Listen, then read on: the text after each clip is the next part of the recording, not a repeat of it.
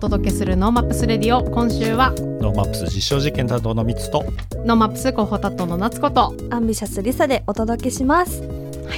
声が近い。声近い。おー お帰りなさい。お帰りなさい。あーすいません。ごはい迷惑おかけしました、えー、5週ぶり5週ぶりのスタジオから、はい。はいじゃあ明けましておめでとうございあます。そうな の。そうですね。対面ではそう対面では。まあみつさんはねあのお見舞いああそうだね、はい。あの雪道はやっぱり怖いですけどね。こんなに筋肉使ってんだって思うよね。思う。その筋肉がおそもそも落ちてるっていうのもあるんだけど、そのせ雪面っていうのをバランスボールの上だからね、そうボコボコうん。捉えるのにこんなに普段はい。体が頑張ってくれてるんだっていうのはうん。すごくうん感じることですね。わかるわかる。はい、あの皆さんも気をつけて、バドミントンする時はね そう。ね。そうですね。多いからね。そうね、はい。あとあのリサちゃんのファンの皆さん、あまあアンビシャスのファンの皆さんにもはい。あのなっちゃん大丈夫ってコメントを入れていただいたりとかしておりまして、ありがたいありがたい話ですよ本当、うん。はい。まああのこのなんとかね、はい。札幌に出てきて、はい。うん。えー歩けるようにも少しずつなってるんですけども、あのー先週末から札幌国際芸術祭はい。2024が開幕をしておりまして、あのー各会場なかなか好評ではい。たくさんの人にお越しいただいておりまして、はい。今日はその札幌国際芸術祭2024のはい。お話をうん。ディレクターの小川秀明さんと一緒にしていきたいなと思ってまして、小川さんもだから1年ぶりかな？そうです。スタジオ来てもらいましたよね。そうスタジオ来てもらった、そうですよね。多分ね1年ぶりぐらいだと思うんですけど、はい、芸術祭どんなんなってるのかうん。お話を聞いていきたいですし、あの NoMaps が好きな人？はい。にも今回の芸術祭は、ですよね、はい、るものも知らないがぐらい NoMaps 連動企画が、うん、うん。あったりもねしていますのでぜひねあの訪れていただきたいなとい。うふうに思っております、はい。 NoMaps Radio ワクワクする未来を作る番組です。旧ツイッター X で「ハッシュタグ NoMaps Radio」でポストしていますのでラジオと合わせてぜひご参加ください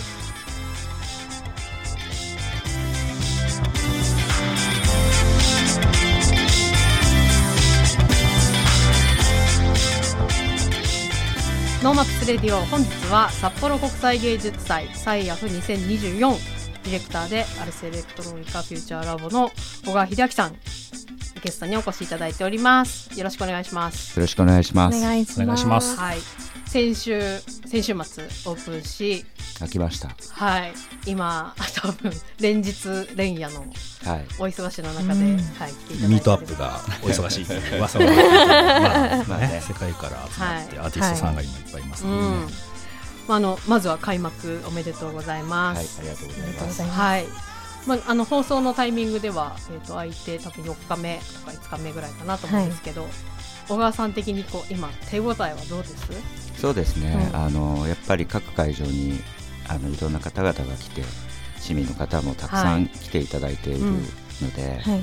毎回人が絶えず入ってきて、はいうんでしかもすごくあの嬉しそうに。はいで何かこう話し始めてたりとか、はい。なんか一人で来るっていうよりはなんかみんなで来て、うんそれを題材に話し合ってるような雰囲気があって、なんかすごくいい感じだなと思ってます。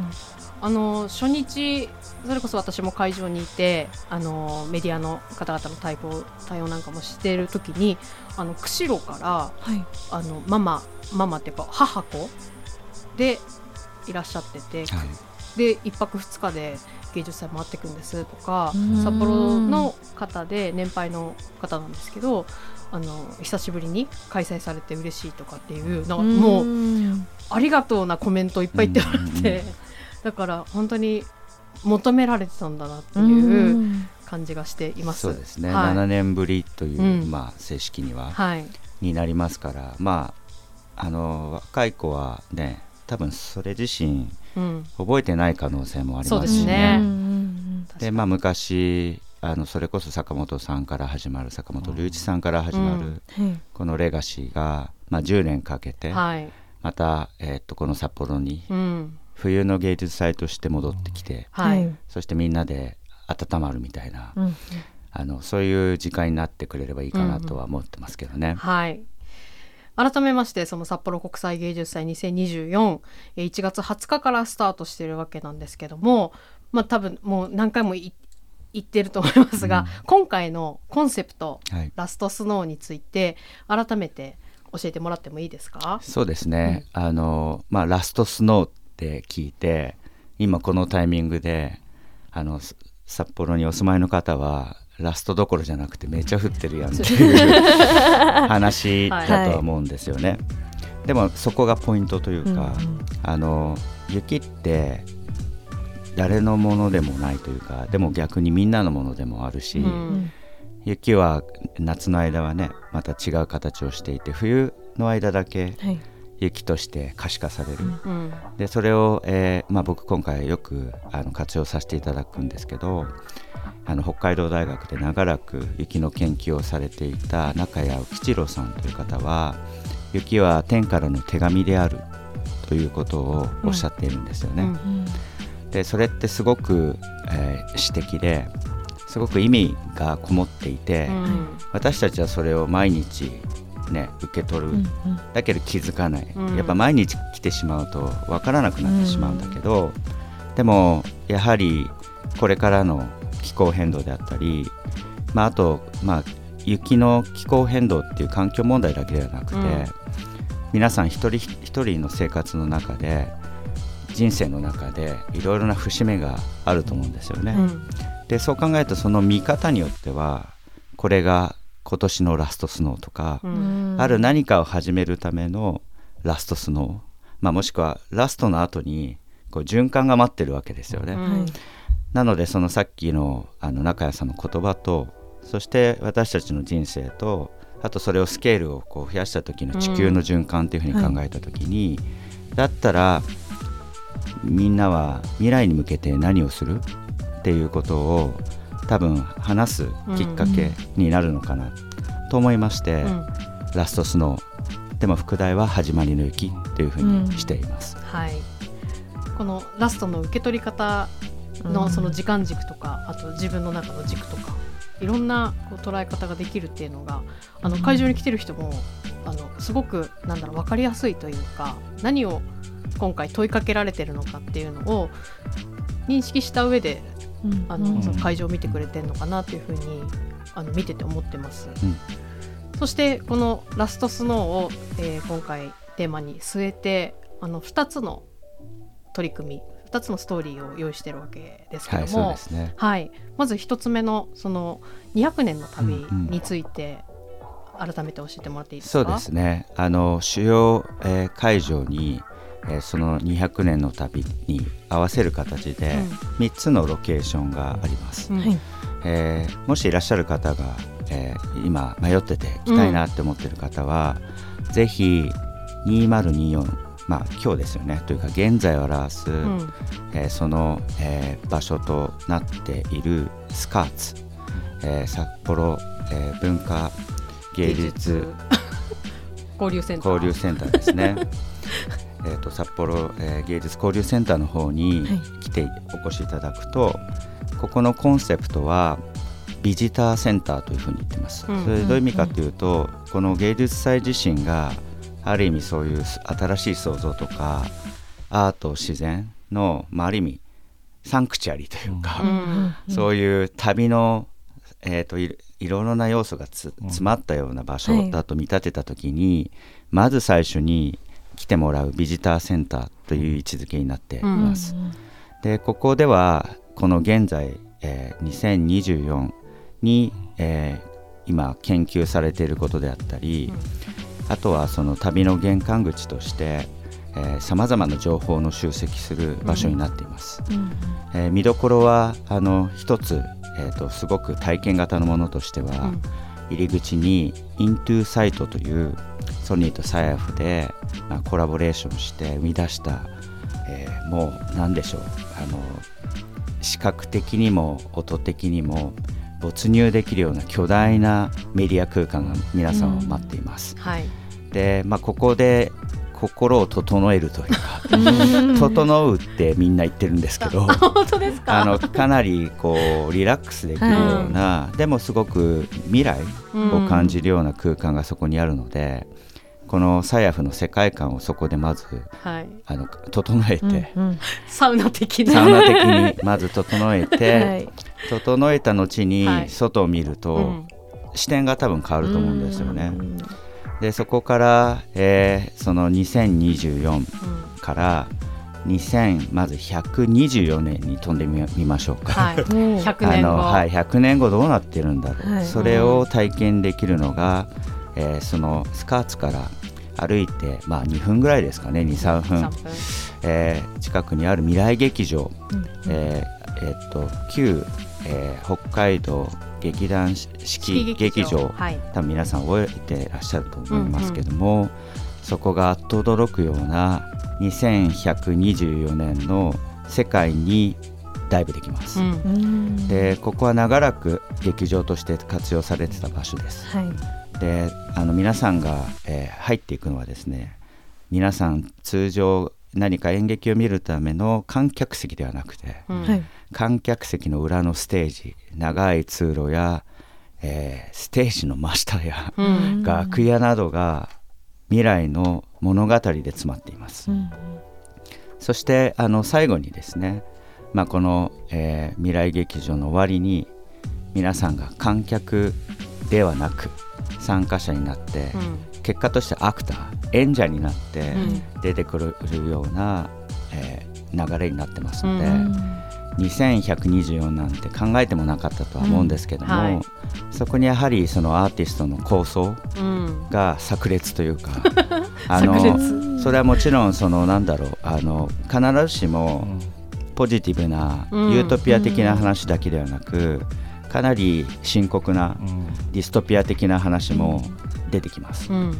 ただ一個メッセージとしてはそれにならないためにじゃあ皆さんは今何ができるか。ううんん2124の未来劇に飛びはするんだけどそれがあることによって今僕たちが未来に向けて何かその物語シナリオにならないよううにん。リライトできる。うん。未来をどうやってリライトできるのかっていうのを感じることができるのではないかなと思ってます。でそれが、えー、と2124、えーえーとすごめんなさい。未来劇場ですね、はい。の場所なんですけどももしここで時間旅行がしたければ、うん。えーとほあのえー北海道近代美術館。の方はい。にお越しいただくと、そこは1924ですね。100 100年前かうらん。何が始まってそして何が、えー今につながっていくのか、えーその美術館のコレクションを生かしながら、あのその体験ができます。うん。でここでやっぱり一個あの目線としてはいろんなもの創作のメディアを見てもらえるといいかなと思ってまして、うんまあ、今今日ですと皆さんが触れているスマホであったりとか、はい。まあ、デジタル技術っていうものが創作や、まあ、デジタルアートもそうでしょうし、うんうんうん。まあ、主流になっている、うん。でそれこそこれからは AI であったりとかうん。バイオテクノロジーみたいなものもその要素になっていくでしょう。ただ100年前の最新のメディアっていうものはまた違うものですよね、うん。それこそ写真であったりとか複製技術の話もそうでしょうし、うんあとはその当時の技法っていうものがあってはい。でそれを、えーその当時の最先端のメディアアートとして見てみると、うん。多分普段そういった絵画やいろんなものにご興味がなくても、うん。わなんでこんなすごい発明なんじゃないか、うんでなんでこれがこういう描写があるんだろう。その当時の社会政治背景世界情勢ってものも浮き上がってきますし、うんでそう考えてくると100年っていうものっていうのが今につながって、うん。そして未来につながってる風景が見られる。うん。はい。で今言ったルートは実は組み合わせがいくらでも可能で、うんうんあのクラシックに1924から始まりたい人も いますよねはい当然ながらね。うんはい。でそこから2024行って2124行くルートもあるし、うん2124から遡っていくやり方もあるし、うんままあ、もしくは1924から2124に飛んじゃう200年飛んで今をもう一回再確認みたいな、うん。ここは多分いろんな組み合わせで、あの楽しめるので、あの1回だけじゃなくて、うん。もしかしたらいろんな組み合わせで複数回、うん。あの回ってみるとちょうど中心街区にもなってますのでそうですね。丸1日かけてタイムトラベルということが一つできるかもしれないですよね。うんそう思いますそうだから1924からのその2124のこう空気感とか、はい。雰囲気の落落差というかギャップギはすごいャップすごい。ですようねんだから同じ芸術祭のはい。展示ともう全然違う、そう思えない感じにうん。見えててそれがまた振り幅が面白いなって思いました、まあ、でもなんか結局時代は変わっていくし、はい。うん。あのほっといても変わっていくし、うん。でそこにまあたくましくね人類っていうのが、うん。アートやいろいろな活動をしながら生きてうん。いるというのは見られると思いますね。うん。はい。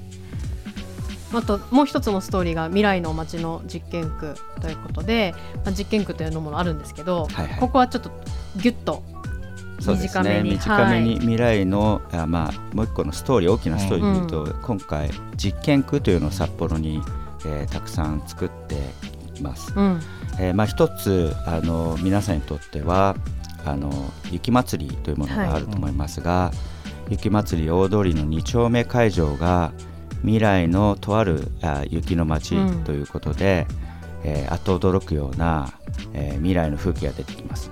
雰囲気感としては2124というよりは、はい。まあ5年から10年後ぐらいはい。の未来感で予定しています、はいうんうん。でそこでは本当にいろいろな風景が今までの、えー雪像にだけではなくて、うんうん。全然違う、えー手法でその未来の街づくりを、えー市民と一緒にやっています、あの地元の市民と一緒にそれこそいろいろこうあの準備してたりもするんで、芸術祭自身がまた先ほどと同じなんですけど鑑賞ではなく参加ということにもなってますし、うんうんあとは燃えれ沼公園は皆さんご存知だと思いますが冬の燃えれ沼行ったことありますか？あそこの場所はなんですけど、はい。昔あの参拝処理場の跡地にイサム・ノグチさんが、うん。まあ、ある意味社会彫刻的に公園を建っていた、うん。まあ、私たち今の時代人新世とかいうつまり新しいなんでしょうあの地質学的にも人間がいたというものがクリアになるような層ができている、うん。まあ、それを代弁するような表しているような場所なんですが。うんうんそこでなんとあの未来の運動会 雪の運動会を今市民が、えーアーティストたちと一緒に準備してます、はい。うん2月24日大運動会がある意味フィナーレとして行われて、行われる予定でそれに向けたワークショップ、はい。そして準備、まあ、ここはアートとテクノロジーを用いて未来の運動会自身スポーツ自身を発明しちゃう、はいすごい。まだオリンピックの競技になってないスポーツ。未来のスポーツですよね。もうスポーツが生まれる。うん。でそこに加えてあの雪の貯蔵庫があるんですけども、はい。ロボットアームとが氷を削りながらうん。溶けるあの作品、うん。えー溶けて見えてくる世界を表す作品や、あとはあの地球のもっと何億円って何億、えーえーと年という単位で変遷する、えーその状況を表すあの 8K の、はい。そしてうん。立体音響を使ったもうこれも没入系ですけども、はい。はいあのそのシミュレーションの中に自分を委ねられるような作品もありますので、そこはまさにそういう未来のね、はいえー、と公園はいの実験区。で、うん。あとは、えー札幌芸術の森、えー明和電機さんのもう本当に彼がわ若い時から今に至るまで、まあ、うん。今皆さんオタマトーンなどで、あのよく知っている人も、はい。ファンも多いと思うんですけども、うんうん。彼がどんな、えー背景があって今のオタマトーンまで行くのか、はい。それを遡れるような、えー展示が行われてますし、連日あのワークショップなども行われています、まさにあのメディアアーツというものが何なのか。あの札幌はユネスコ創造都市ネットワークのメディアアーツシティでもありますから、はい。それを一人のアーティストを背景にしながらどんどん、えー掘り下げていくような、うん。未来のエデュケーションが体験できるそんな実験区になってます。はい。もう盛りだくさんなわけなんですけどもりさちゃんはなんか見てみたい、気になってる作品はありますか、やっぱり未来が気になるので、うん。未来芸劇場のあのガラスのうん、展示。青木美香さん。はい、はい。はいがもうパンフレットでもう見ただけですっごい綺麗で、これはもう生で見たいなって気になってます。はい。ぜひぜひ。あのこちらは本当にこの作品の世界もそうなんですけど、作品に出会うは過程がすごい面白い体験になってるので、うん。ちょっと今はあの言えないんですけど 秘密あのぜひはい。行ってみれば、あこのことかってい、分かる。なるほど。この流れでこれっていうようなな感じ、でこの青木美香さんの、はい。本当に時を、えー空間を閉じ込めたような、はい。うんあの作品が広がりますので、うん。ぜひ楽しみにしてもらえればと思います。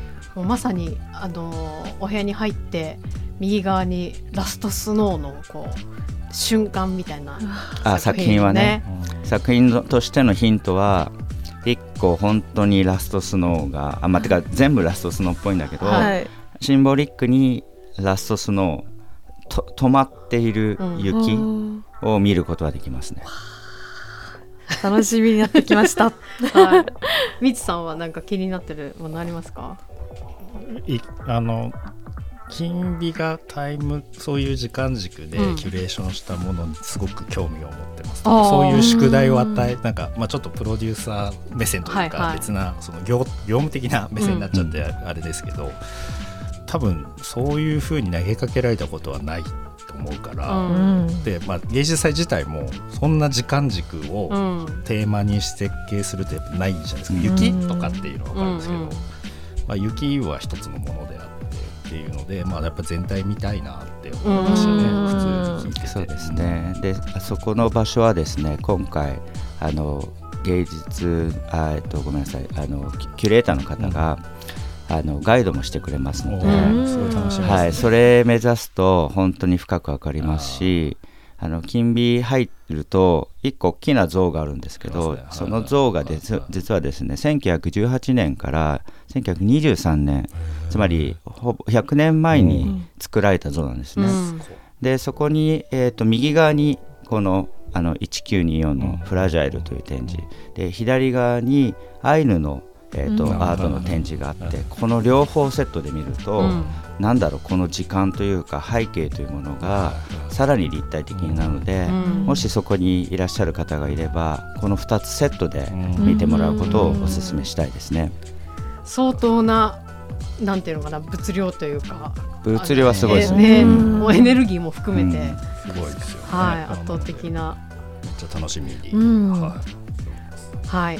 そしてあの NoMaps 的にはあの当初からですねあの一緒にサイアフとやれたらいいよねということであの地下公園という、まあ、大きな概念を、まあ、小川さんが提唱してくれてそれをベースにこの地下公園、まあ、プロジェクトといったらいいですかね。そうですね、はい、まあ、こちらはあの今、えーまあ、もちろんあの地下が公園になってるわけではまだないのですが、はい。はいそういう公園作れたらいいよねっていうところから、えーノンマップさんと始めた取り組みでもありまして、やはりあの札幌市民にとっても、うん。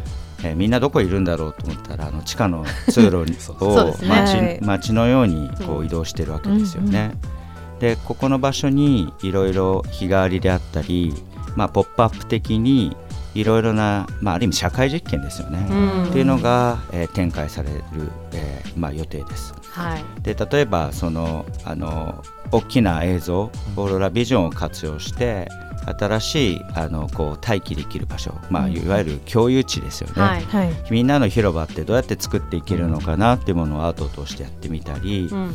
あとはこれはすごく必見で人気出ちゃうんじゃないかなって思ってるんですけども、はい。知られざる札幌の地下を巡るツアーって、もう最高じゃないですかもうこれだけで。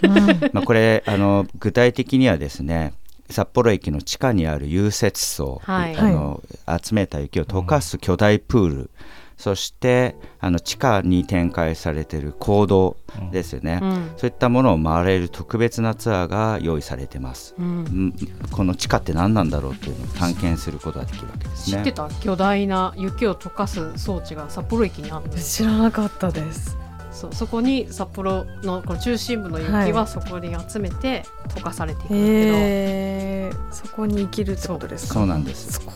く 加えてその NTT が所有する札幌市内に張り巡らされた地下通路東道っていうのがあって、うんはい。これもすごい。これもはまあまあ本当に普通には初公開かもね、うん。だからその都市インフラとしてのそういった空間を見るとまたいろいろな可能性を感じるでしょうし、うんまあ、あとはそのローカルクリエイターの、えー展覧会。はい。そして冬の地下穂の保育室、まあ、うん。これもね、やっぱりそのみんながいるふあの町ということを考えた時に、どうやったらあのお子さんとかうん。家族がゆっくりできて、うん。でまあ、それこそ保育施設のようなものっていうものが作れるのか、うん。こういう社会実験もで、えー行われますし、はい。あとはあの音楽イベント、うん。まあ、これはあの札幌の駅の地下を使うわけではないんですが、はい。アンダーグラウンドパークと名打って2月24日土曜日、まあ、本当に最後になりますけども、えここに地下の、えー公園が音の公園ですけどもできるということで、うん。えっとえー中心部の地下音楽スペースサンドラボモールにて、えー夜の一夜限りの地下公園が誕生という、はい。まあ、こちらも楽しみかなと思ってますが、まあ、これもね今後ねこの芸術祭や NoMaps さんの活動の中でうん。継続的に、そうです。えうん。ーなんだろうこの地下公園って何なんだろうっていう、このワクワクする感じ、ううん。こうどうなんだ地下公園をクルージングするのかとか、えーなんか楽しくうん。みんなの場所にできるのかっていうのは、多分今後札幌にとってもずっと、えー問い続けていく課題だし、そうですね。すごく創造的な問いだと思うんですよね。うん。まあ、 NoMaps でもやっぱりずっと公開空地そうですね。全部攻めてますからね、はい。僕らはね。そのどうやって活用して、うん。まあ、うんメディアアーツの文脈でもどうやってこう都市空間を、まあ、市民がジャックしていくのかみたいなことが、まあ、テーマになっていっているわけなんですけどもその中の一つとしてこの地下公園っていうコンセプトははいまた面白いなというふうに思ってますし、これについては小川さんは地下公園については今後も一緒にやってってくれるんですか？もちろん。いやもちろんもちろんというか、はい。ややっぱこんだけのうん。その巨大な地下がうん。ちゃんとい意味のある形でというか、うん。必要なものとしてある場所って、はい。世界でもなかなかないですよね。うん。あの、うんなんだろう都市機能として地下通路があるのはまあ当然だし、はい。そういうのがあるのは分かるんだけど、うん。やっぱり地上でみんながはい。動けないからこそ、えっと地下にそういった営みを求めるっていうのはうん。あると思うんですよね。はい。だからこれは本当になんだろう札幌の市民にとっても、うん。まあ、あとは本当外から、えーいらっしゃる人にとっても、うん。すごくユニークな、うん。あの実験区と捉えることができるので、はい。うん僕としてはなんか継続的に皆さんと一緒に、うん。ここがあのどういうふうに変容していくのかどんな新しい提案うんはい。他の場所でも使えるようなうん。新しい形がで生み出せるのかっていうのをやっていきたいですし、まあ、僕最初のスケッチではめっちゃでかい展覧会とかあの空いてない地下をこう爆音でとかとかいろいろ考えてたんですけど、はいまあ、今回はその手始めに、この地下公園という実験プラットフォームを、えー皆さんと一緒に立ち上げることにしています。はい。まあ、やっぱりその札幌の得意性みたいなものって住んでるとねさっきのはい。ね。融雪層もそうだしうん見えないそうだけですよね、どうん地元の人だけでではやっぱり生まれないというか、うん。あのそこのモチベーションにまでつながらないでやっぱこういう芸術祭を通して、うん。ね小川さんとかに入っていただいてこんなおもろいのあるんだけどってん。いうのをやっぱ見つけていただけるっていうのは非常に嬉しい機会だと、ね。ね思います。はい。 NoMaps の取り組みとしても多分今後ね来あだから今年の10月 あ9言うと月俺らがやんなきゃなんないかはいら、あだ なと思って。いやもちろん。あのそうプレッシャーを与えるのも嬉しいですけど、はいうん逆に俺らがやんなきゃなんねえからなって 話聞いてるね。うんはいぜひぜひ。はい。頑張っていきたい、はい。まあ継続してはいやっていくこととしてね。うん。あと,、ま、あともう一個その街とかこの時間軸もそうなんですけど、はい。そこをフューチャーすると場所が変わっていったりうん変化したりするじゃないですか、うんで多分今回も企画の中でも立て壊しになってできなくなっちゃったりとか、うんいっぱいあったと思うんですよね、はいはそれはあの終わった会期が終わった後にもう一回小川さんに来てもらって、うん。本当ははいみたいな話も聞きたいんですけど、うんだからそこも込みでなんかすごい面白い芸術祭他の多分地域のものとはやっぱそこが圧倒的に違うんじゃないかなっていうのが、まあね僕はこれまでも見てきてるから、はい。はい。芸術祭も見てきてる中ではあれこれは、まあ、答えを今今後ね出していくのは難しいかもしれないですけどやっぱ芸術祭は続けていく一つの、うん。なんじゃないかなっていうその次は違う会場になるわけじゃないですか。はい。うんうん 箱がなくなるわけじゃないですか、そうですね。どんどん。だからそこをこうどうやっていくんだろうっていうのを、あのどんどん投げかけていく、うん。いいきっかけになればなと思いました。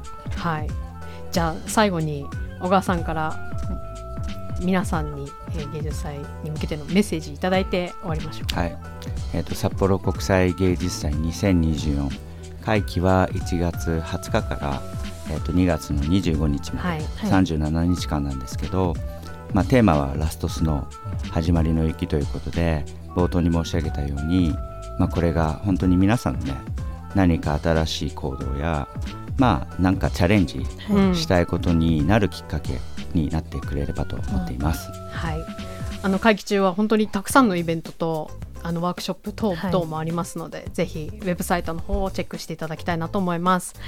本日は札幌国際芸術祭サイアフ2024ディレクターの小川秀明さんゲストにお招きしました。引き続き頑張っていただきつつ、は はいい、あのーまたお伺いできたらと思います。ありがとうございました。ありがとうございますありがとうご。ざいました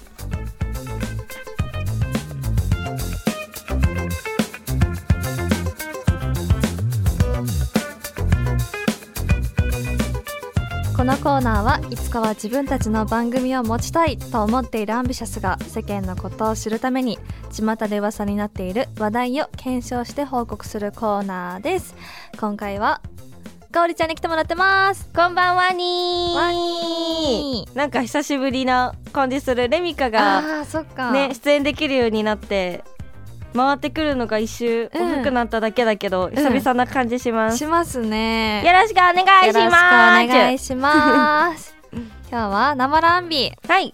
生ランビはアンビシャスに関することを深く掘り下げ皆さんによりアンビシャスを知っていただきます。はい。今回は何について掘り下げていきますか？はい今回はですね21日に MV が公開された「ギブミーについてです。皆さん見てくれましたかね？この「ギブミーははい。の MV は国内の IT 施設での撮影ではい。CG のような SF 映画さながらのビジュアルで表現されている MV になっております。はい。もう一見ね多分見た方わかると思うんですけど、うん。CG 使ってるんじゃないかうん。みたいな感じなんですけど、あれはもう全部そのまそのまでままなんですよ。そうなんです、はい。これについてそれぞれ感想を言ってく、あ行ってきましょうか。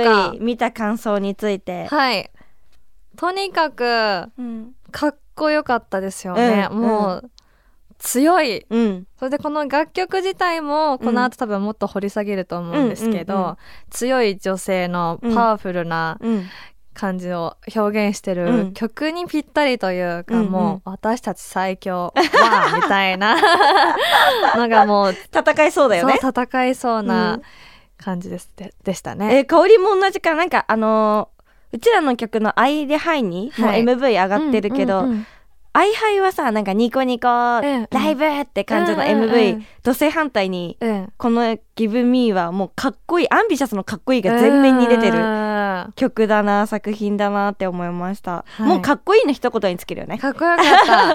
ねそしてあのこの「Give Me」はまだねミクちゃん、DJ のミクちゃんがまだ卒業する前に撮った映像だったので、うんうんミクちゃんがところどころ横顔だったり、DJ のねあのヘッドフォンだったりが映ってて、ちょっとそれもジーンときたりとか、ねいろいろ感情があります。はいこの撮影はいでいろいろエピソードがあって。あの一つ目が、あのー最初頭に出てくうる、ん。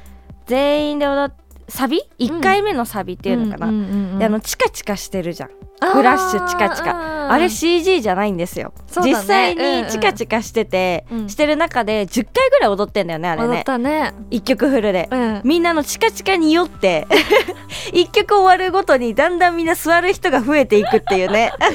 やばいやばい。よったって言ってね。あ食べたいあ食べたいね。しゃがみ込む。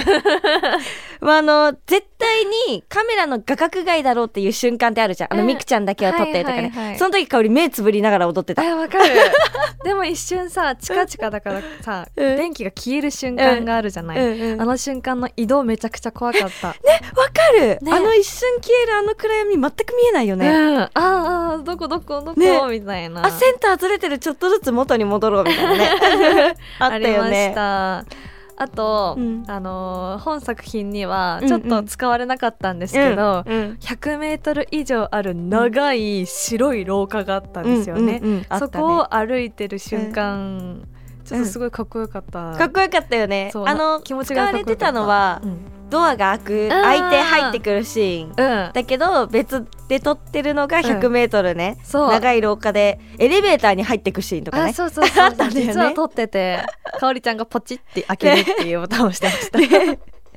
そうがあったり。あそうあのー香りは、はい。結構おもろかったのが、まあ、使われてないんだけど当たり前に、あうんうんうん1分20秒あたりうん。に萌えかのラップシーンがあるんですけど、はいはいそこであのカウンターに座ってるシーンがあるんですよ。あー実はあれカウンターそうカウンターに座りながらラップをウェイウェイって言ってるシーンがあるんですけど、うんうん。あそこに1回で座れずに1回落ちそうになりながら頑張って座ったってエピソードがありました。そうだったっけ？萌えちゃん落ちそうだったか。なんかくるみが手伝ってたけどくるみもバランス崩して 一回で取れなかったっていう。みんな運動神経ちょっと。えねちょっとちょちょちょちょちょちょちょ。ちょ萌えちゃん 萌えちゃんで言えば、あうん。の下出しのペーってやる瞬間がラップの最中に出てくるんですけどうんうん。あそこのテイクだけめちゃくちゃ撮ってたってえなんか終わって合流した時にあそこが一番長かったって言ってた。そう10テイクぐらい撮ってましたね。のうちの1テイクがあるね採用された。こんな話もありましたと。はい。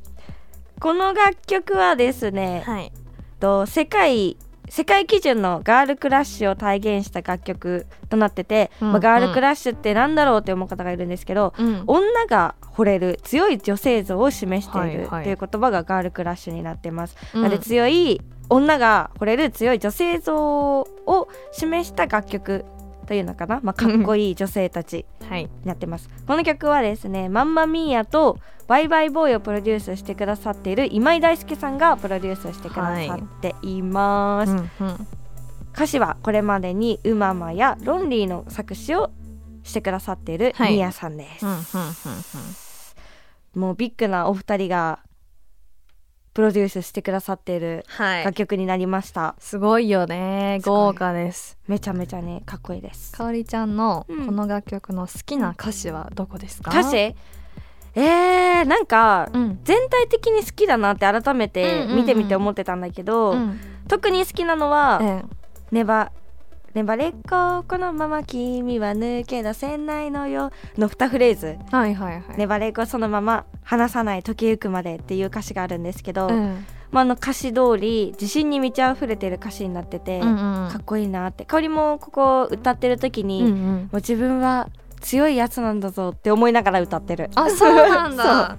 まあ、メロディー的にはあんま強さはないけどそう。ちょっと落ちるよね。芯に,、うん、芯にある強さみたいうんなのをね、うんうんりっちゃんは、私はうーんと A メロ、うん。ほんと曲が始まってうんうん。A メロの、ううんん、かおりちゃんが歌い出すところから、うんうんうん。どこだろうな。くるみちゃんの歌い終わる歌い終わるドレイブクレイジーのどこところまでが、うんうん。あのなんて言うんですかね。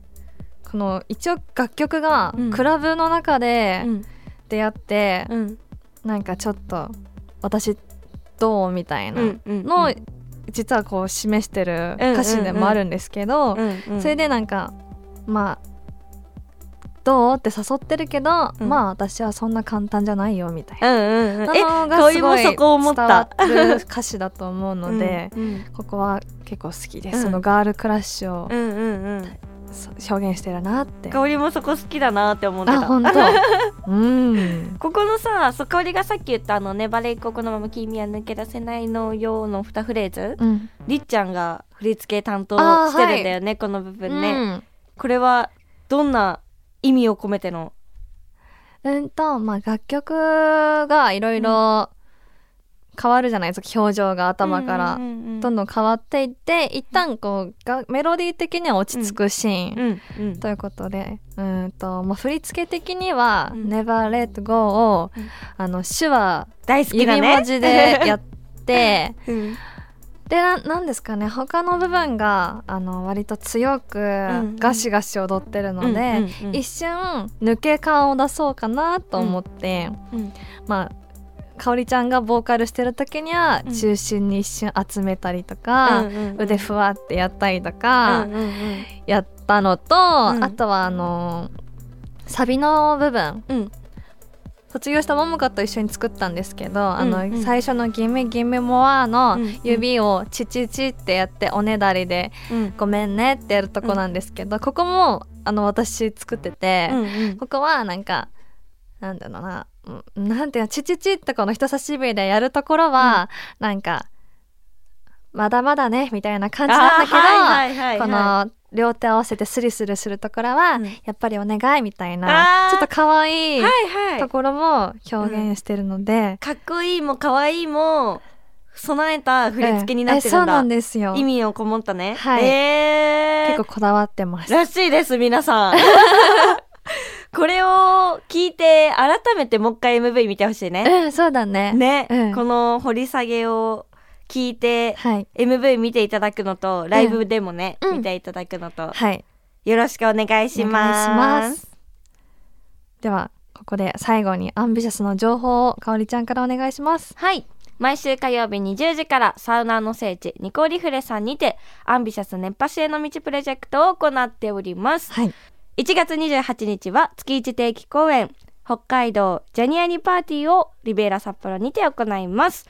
この日はアンビシャス新メンバーまほちゃんを迎えて初のライブになりそして新しいアンビシャスがスタートする日です。ぜひ皆さんお越しください、2月2日は私香り生誕祭をモールにて行わせていただきます。イエイ当日です。リアル誕生日です。はい。みんながね楽しめる選曲そして企画を考えましたのでぜひお越しください。はい。そしてもう一つ3月30日は共済ホールにてアンビシャス定期公演北海道マーチパーティーとアンビシャスサードアニバーサリーパーティーを2本連続で楽しめる一日となっておりまはすチケットもね出ていまして SS 席ははい。もうほとんどないというはい。情報でしたので、うん。皆さんぜひゲットチケットをゲットしてください。よろしくお願いしおます。願いします。その他のイベント情報はアンビシャスの公式ホームページ SNS に上がりますのでチェックしてみてください。はい。曲振りお願いします。はい。女が憧れる強い女性像を示している楽曲です。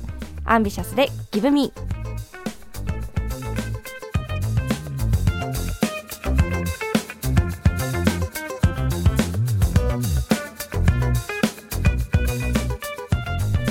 NoMaps Radio 本日は札幌国際芸術祭 SIAF2024ディレクターの小川秀明さんをゲストにお迎えしました。ぜひそうですね。見てほしい。はい。今日聞いたら多分もう行きたくなってると思うし、うん。無料の部分も結構あるから、はい。まずはあのそうですね。ねまずススカーツスカーツですね、はい。